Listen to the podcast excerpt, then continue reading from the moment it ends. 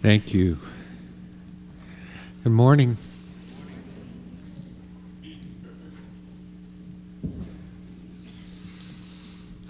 Have you been to the Hard Rock Cafe?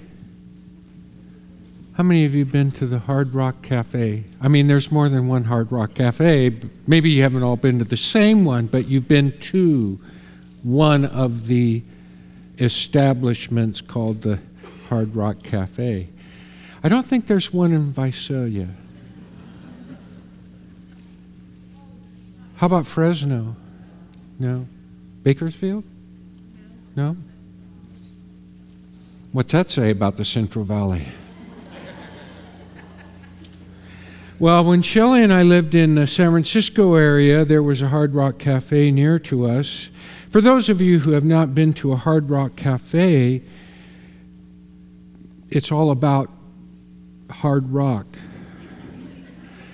And there are pictures and memorabilia, hard rock bands, hard rock music, hard rock memorabilia, autographs and pictures, and guitars hanging on the wall. Do you know what the mission statement or slogan of the Hard Rock Cafe is? Does anybody know? Love all, serve all.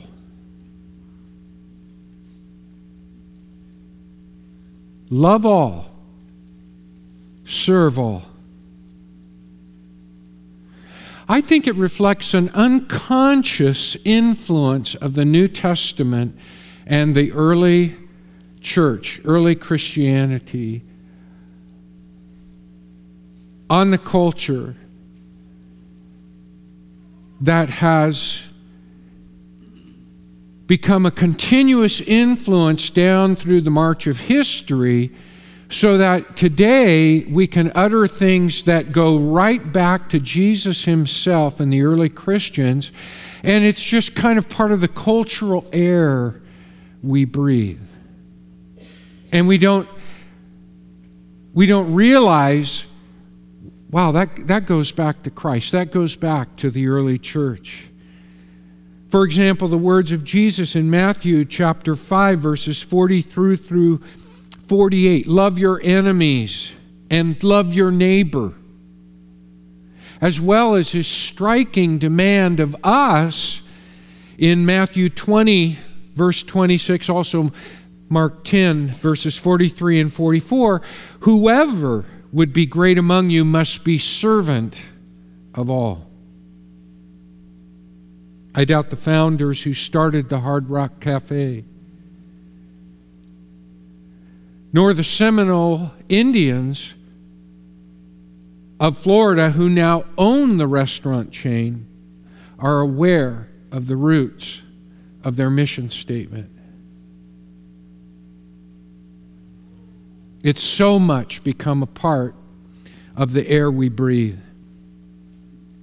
I'm reading a book right now that deals with this very thing the distinctiveness, the unique, um, truly unique features and characteristics of early Christians. It's a book by Larry Hurtado. It's a, it's a, a dense history titled Destroyer of the Gods because Christianity and its impact was truly unique.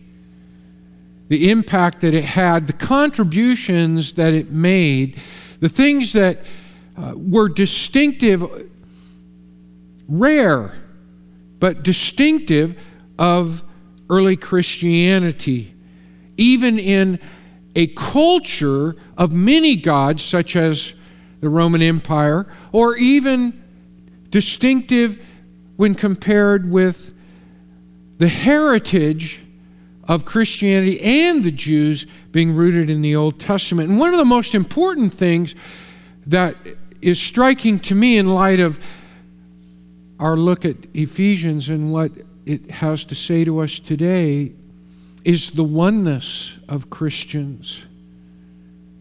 Because that oneness was built on Jesus Christ, regardless of where you were born, what your heritage was, what your ethnicity, what your tradition. People of every stripe and distinction became one in the early church. And they were characterized by the love of Christ and this remarkable unity and oneness that set them apart. That's really what Paul is emphasizing here as he brings us to chapter 4.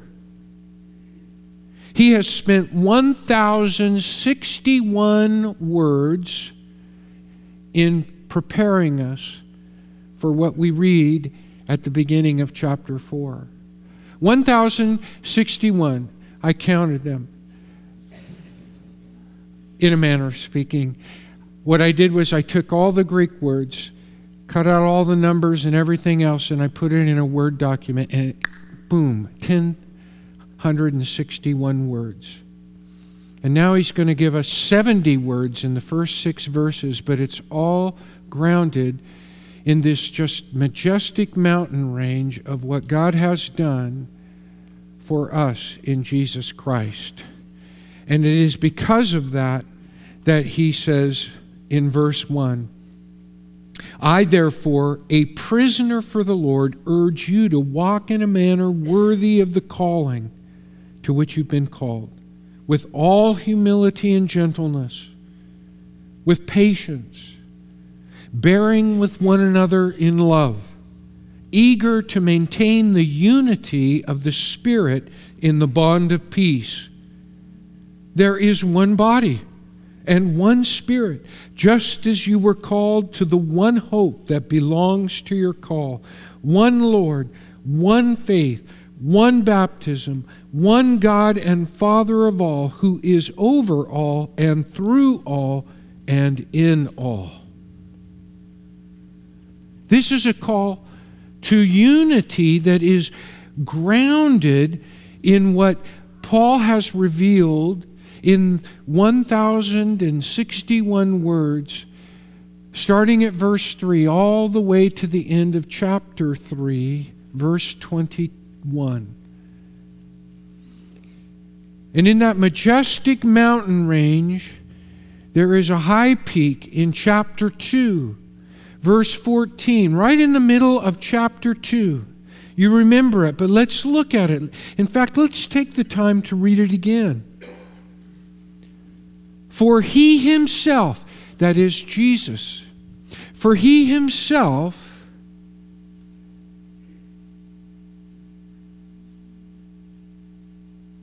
has, is our peace, who has made us both one and has broken down in his flesh the dividing wall of hostility by abolishing the laws of commandments expressed in ordinances, that he might create in himself one new man in place of the two, so making peace and might reconcile us both to God in one body through the cross, thereby killing the hostility. And he came and he preached peace to you who were far off, and peace to those who were near. For through him we both have access in one spirit to the Father. So then, you are no longer strangers and aliens, but you are fellow citizens with the saints and members of the household of God, built on a foundation of the apostles and prophets, Christ Jesus himself being the cornerstone, in whom the whole structure, being joined together, grows into a holy temple in the Lord. In him you also are being built together into a dwelling place for God by the Spirit. Well, then, as we know, in chapter 3, he moves into this glorious prayer that emphasizes the love that we know, that we experience in Jesus Christ. In fact, he prays that we would have the capacity to comprehend and fathom the love of God. Because that love is about rooting us, grounding us in Jesus Christ. And so he then slips from this wonderful prayer into these verses we just read, these 70 words in which he builds a bridge to the rest of his letter. And it begins with a call to unity that we would walk worthy of the oneness that we have in Christ. That binds us together, that makes us a new humanity, a new creation, as we saw in chapter 2. A third race if you will. That's a high calling.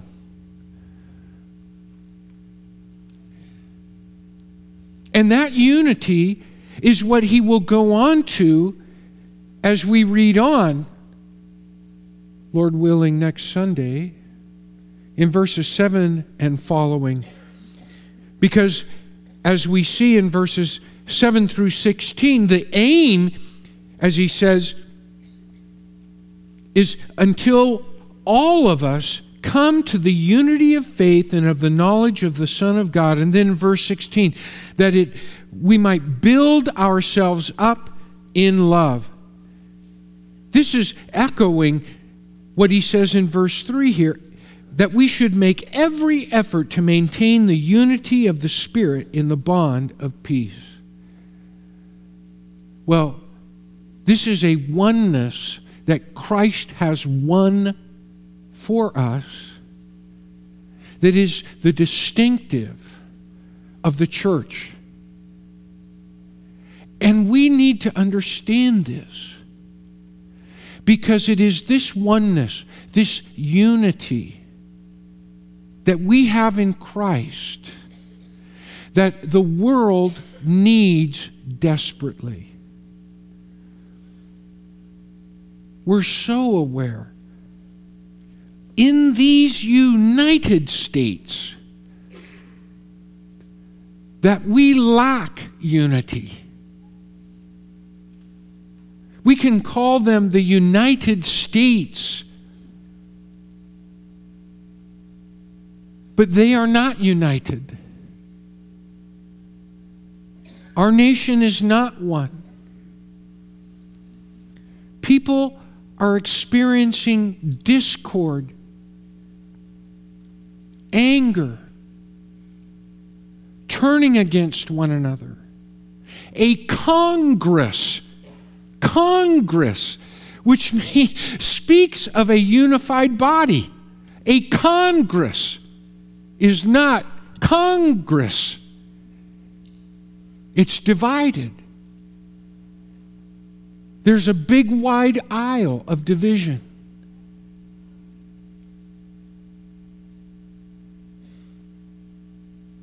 And I hate to disappoint you.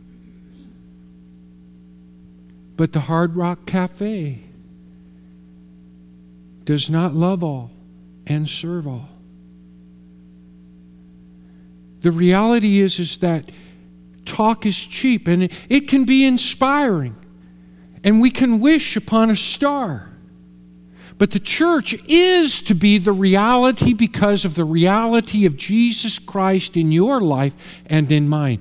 And when you put Him first, when He is your Lord and He is my Lord, there is a oneness that triumphs triumphs over every conflict, every disagreement. What could possibly divide us if He is Lord? We may need to talk a while. We may need to sit down together. We may need to get to know each other better.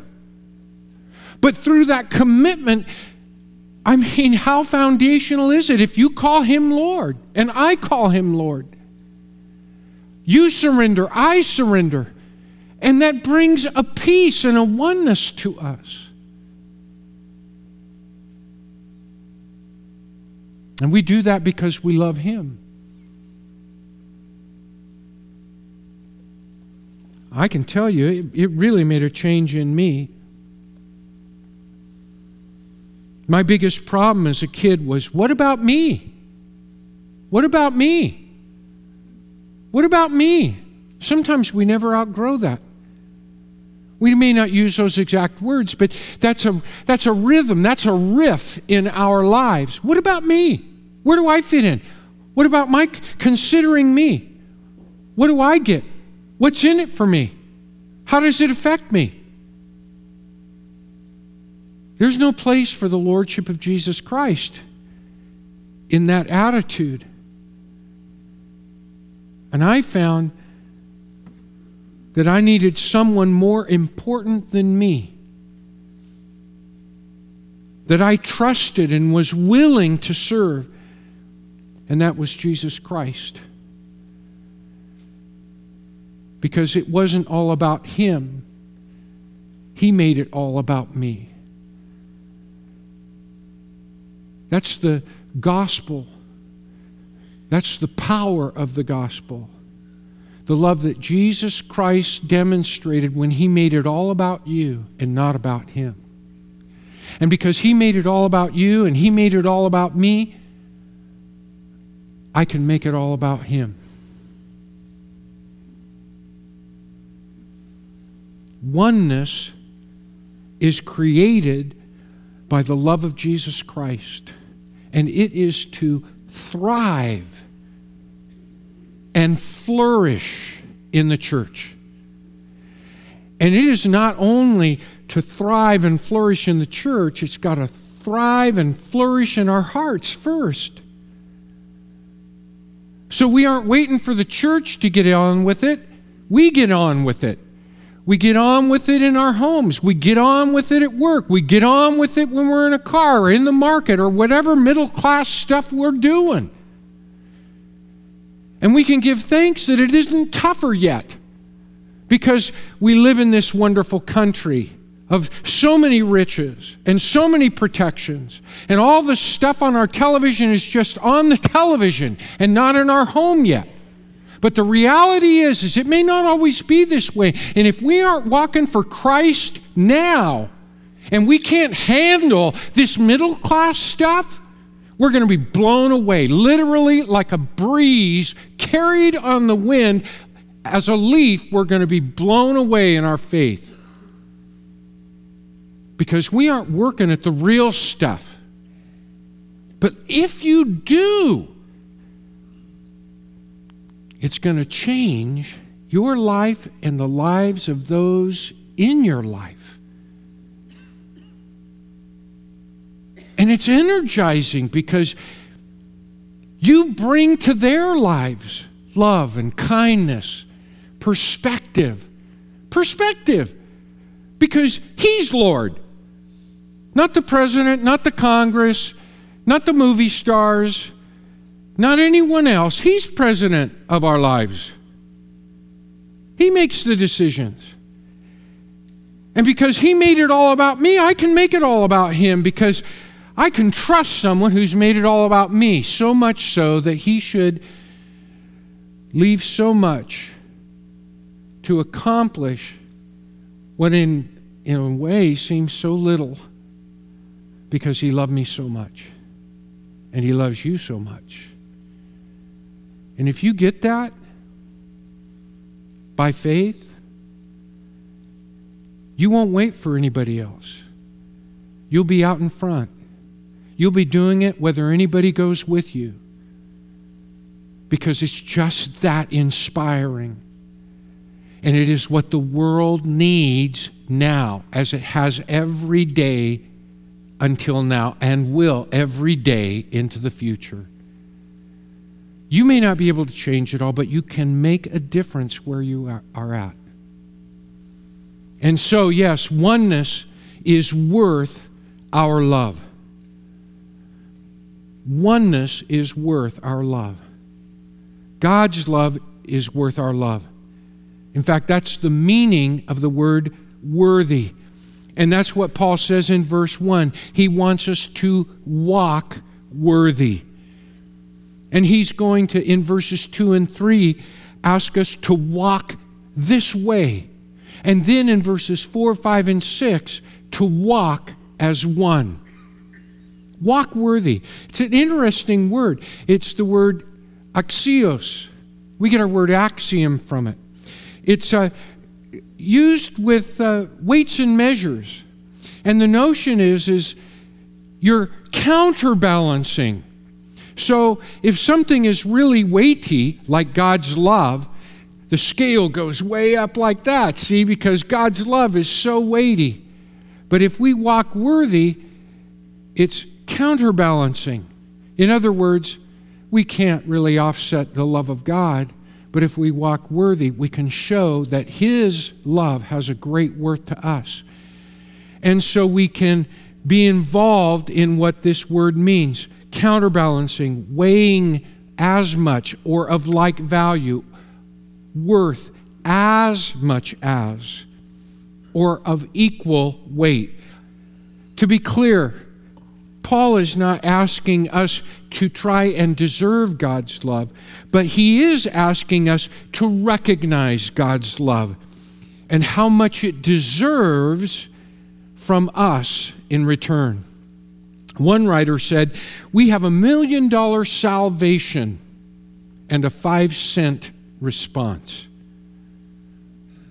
We have to up our game because Christ is worthy and Christ enables us.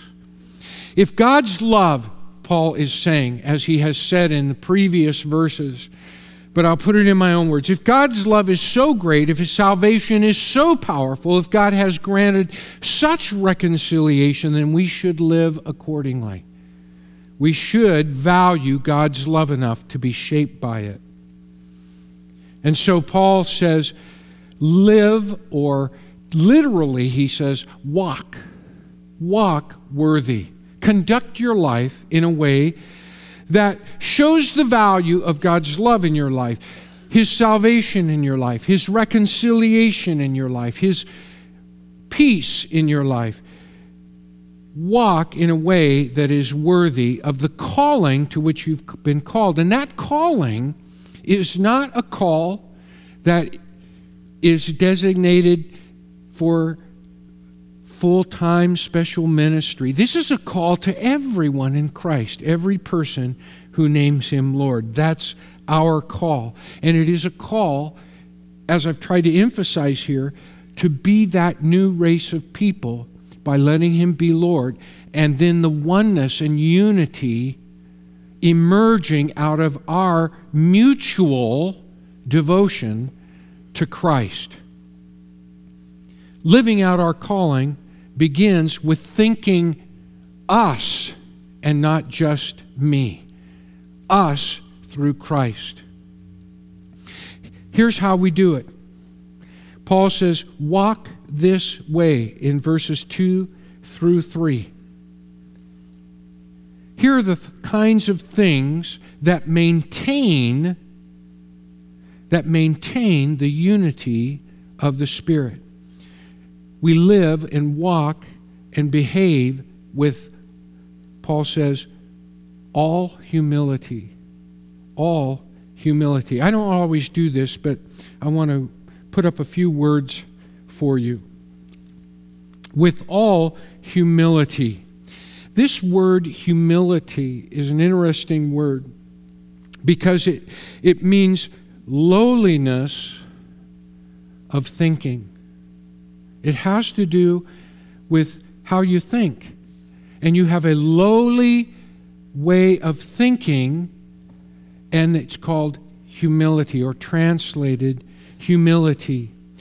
In the Greco Roman world in which Paul was writing, for example, the Romans, they scorned this idea of humility because they considered it slavish. That is, it, the attitude or behavior of a slave. And a slave was the lowest of the low.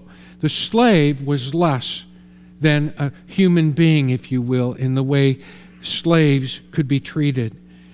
And yet, Christians elevate this notion of humility or lowliness of thinking. Why? Because of Jesus Christ. Turn with me just uh, to the right in your Bible. I'm turning one page, and now I'm turning another, and there I am. Philippians chapter 2. Look at the second chapter. Now, here's the way Paul's writing to a Roman colony. These are people that have been raised Roman, okay? They take great pride in their Roman citizenship. In fact, in Philippians, Paul talks about citizenship quite a bit. And he says, hey, our citizenship is now in heaven. It's not in Philippi, it's in heaven. Now look at what he says here. He says, if there is any encouragement in Christ, oh, there's a whole lot of encouragement in Christ. If there is any comfort from love, oh, there is so much comfort from love. If there's any participation in the Spirit, boy, there's a ton of that. If there's any affection and sympathy, complete my joy by being, now pay attention here, of the same mind, having the same love, being in full accord, being in oneness, and of one mind. Do nothing from selfish ambition or conceit, but in humility, and there's that word, in lowliness of thinking. Count others more significant than yourselves. Let each of you look not only to his own interests, but also to the interests of others. Have this mind among yourselves, which is yours in Jesus Christ. You see, that's where it comes from. Jesus Christ. It was his mindset. Earlier, it may have been a little shocking when I said Jesus made it all about me. It's not because I'm so full of myself, that's just good theology. He set everything aside. He said all he set aside all of his honors, all of his privileges, all of his advantages. And he, well that's what Paul goes on to say. Though he was in the form of God, did not count equality with God a thing to be grasped, an advantage to be taken advantage of, but emptied himself. He divested himself. He set all of that aside. It was not an obstacle. You know, sometimes to loving others, there are all kinds of little obstacles. It might cost too much. I might have to dig into my pocket. I might have to give them my time. I may have to change my schedule. I may have to associate with someone that I don't feel comfortable associating with. I may have to set aside my own interests and I might have to kind of lower myself. There are all kinds of things. You can, you can think of them as well as I can. You see, what is being said here is that we should do this. We should have one mind See, because of Christ, because of all these riches of Christ, if there's any, any, any, any, then have the same mind, the same fellowship of the Spirit, all this stuff, and then set your own interests aside and put the interests of others ahead. Why? Because that's what Jesus did to you. He didn't let anything stand in the way. He emptied himself, he divested himself. It says,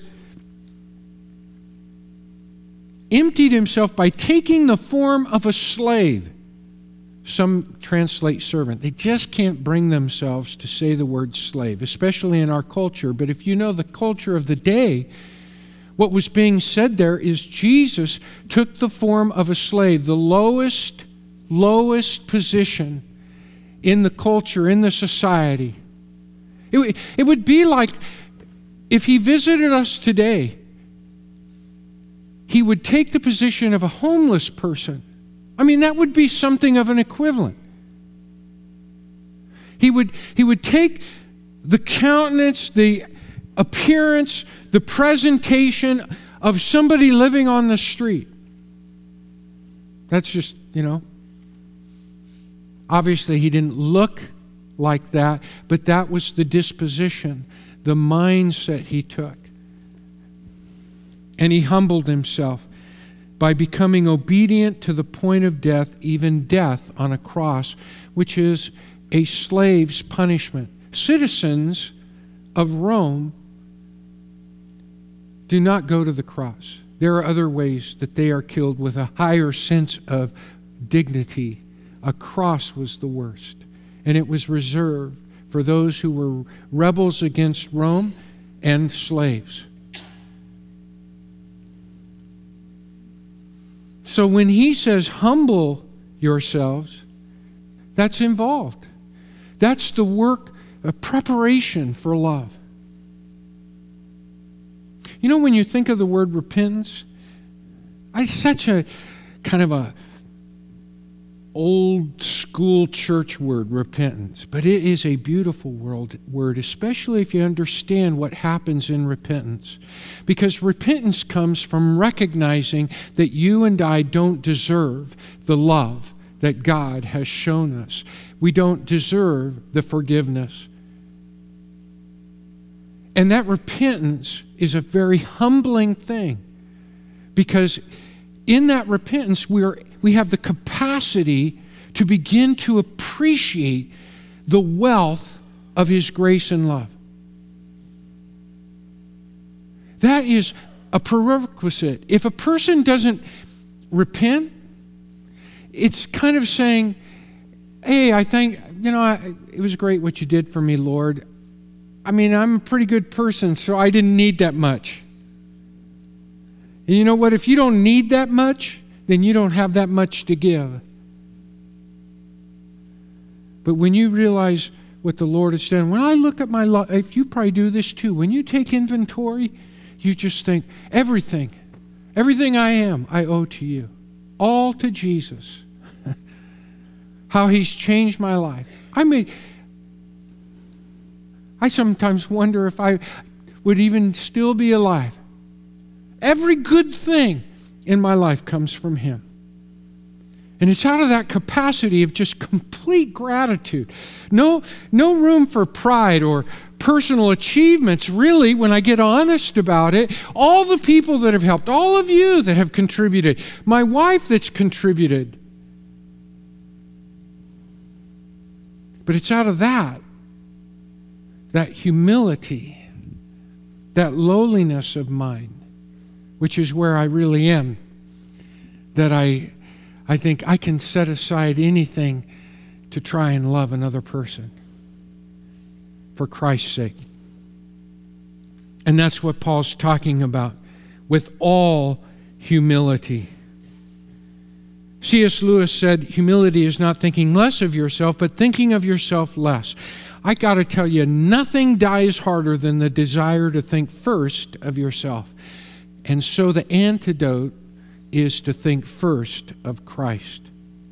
A second thing he says is with all gentleness, praitis.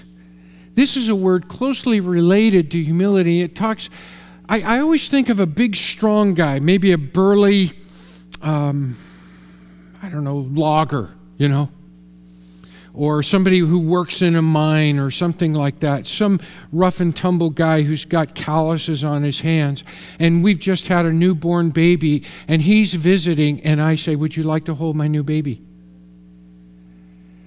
And yet, that powerful, powerful guy with those rough hands, he has the strength under management, under control, to gently and delicately care for that brittle, fragile little baby. That's gentleness. It's a fruit of the spirit in Galatians 5:23. In Matthew 11:29, Jesus describes himself as gentle and humble in heart. And with patience. Macrothumia. Macro, we use the word macro, micro, macro. Macro means large, broad. Thumia, here, if we think of it as largeness of heart. Because it is the largeness of our capacity to endure. And it's not just the idea of enduring, but it is how we endure.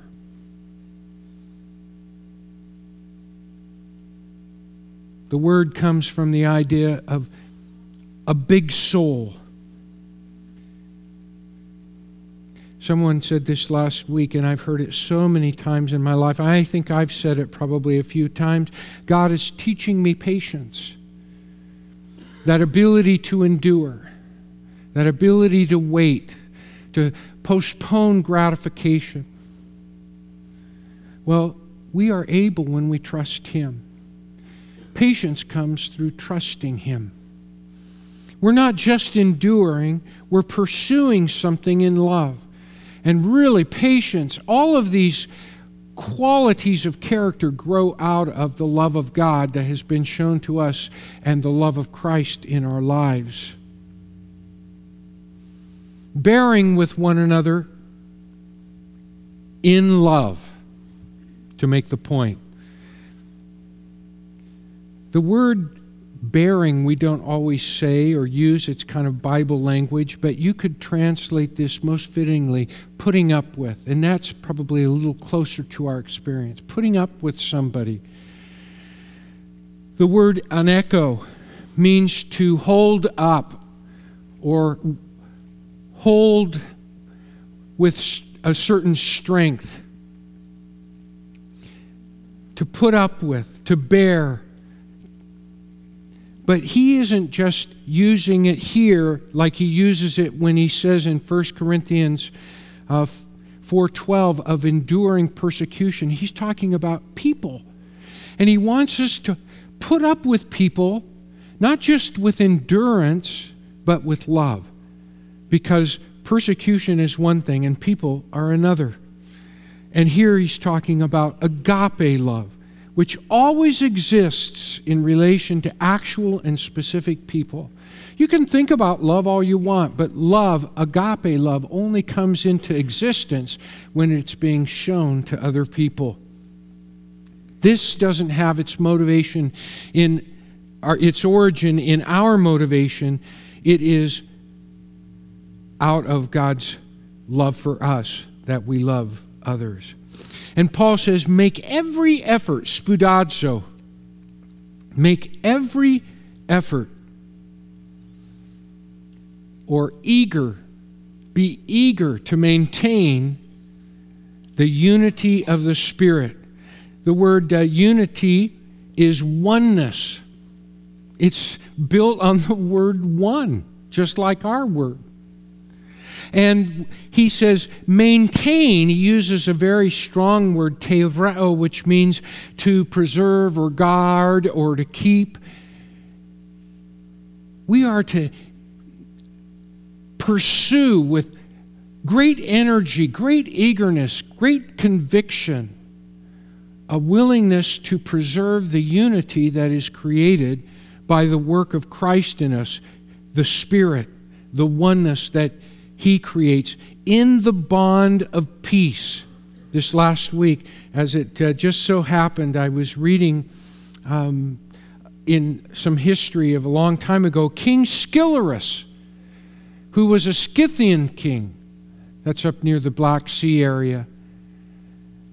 And this was a long time ago because he had 80 sons.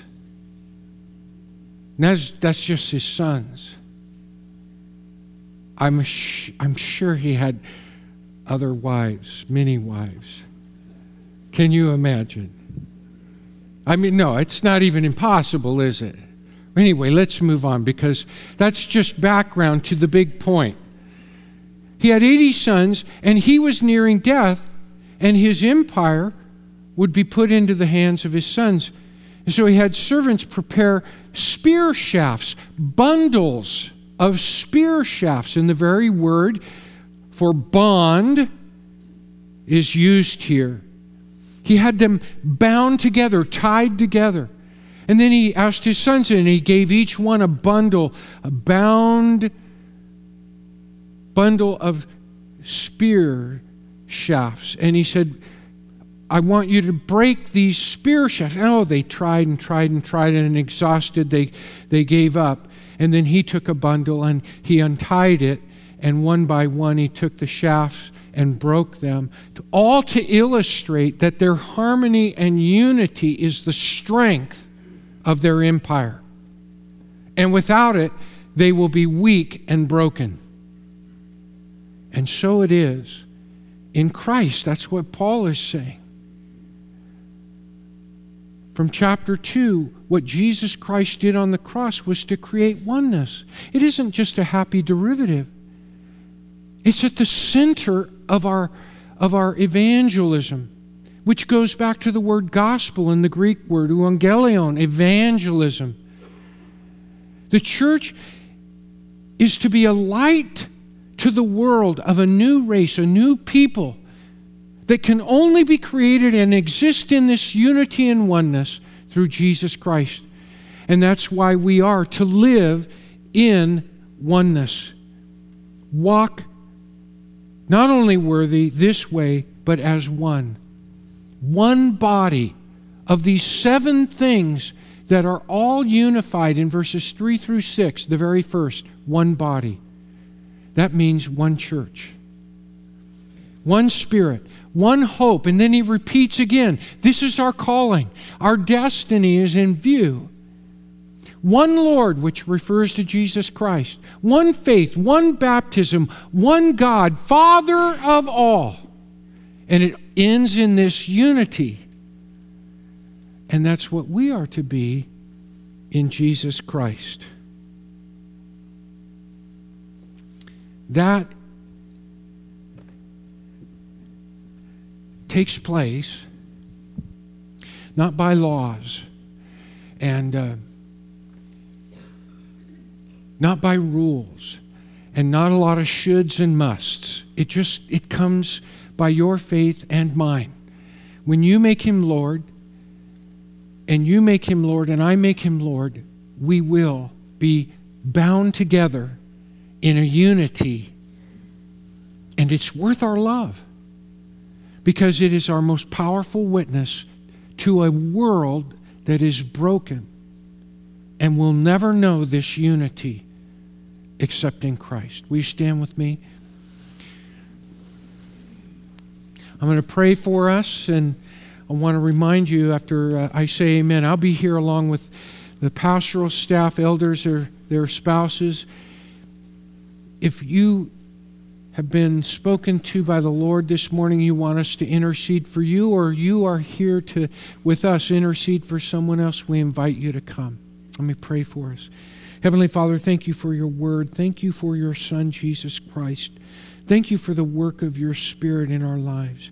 Ignite in our hearts a raging fire that is fanned and fueled by your love and your presence in our life through the Spirit, that we might live for you in such a way that your church would glow with the oneness that has been won for us in Jesus Christ, that the world may know. We pray this in Jesus' name, and all of God's people said, God bless you.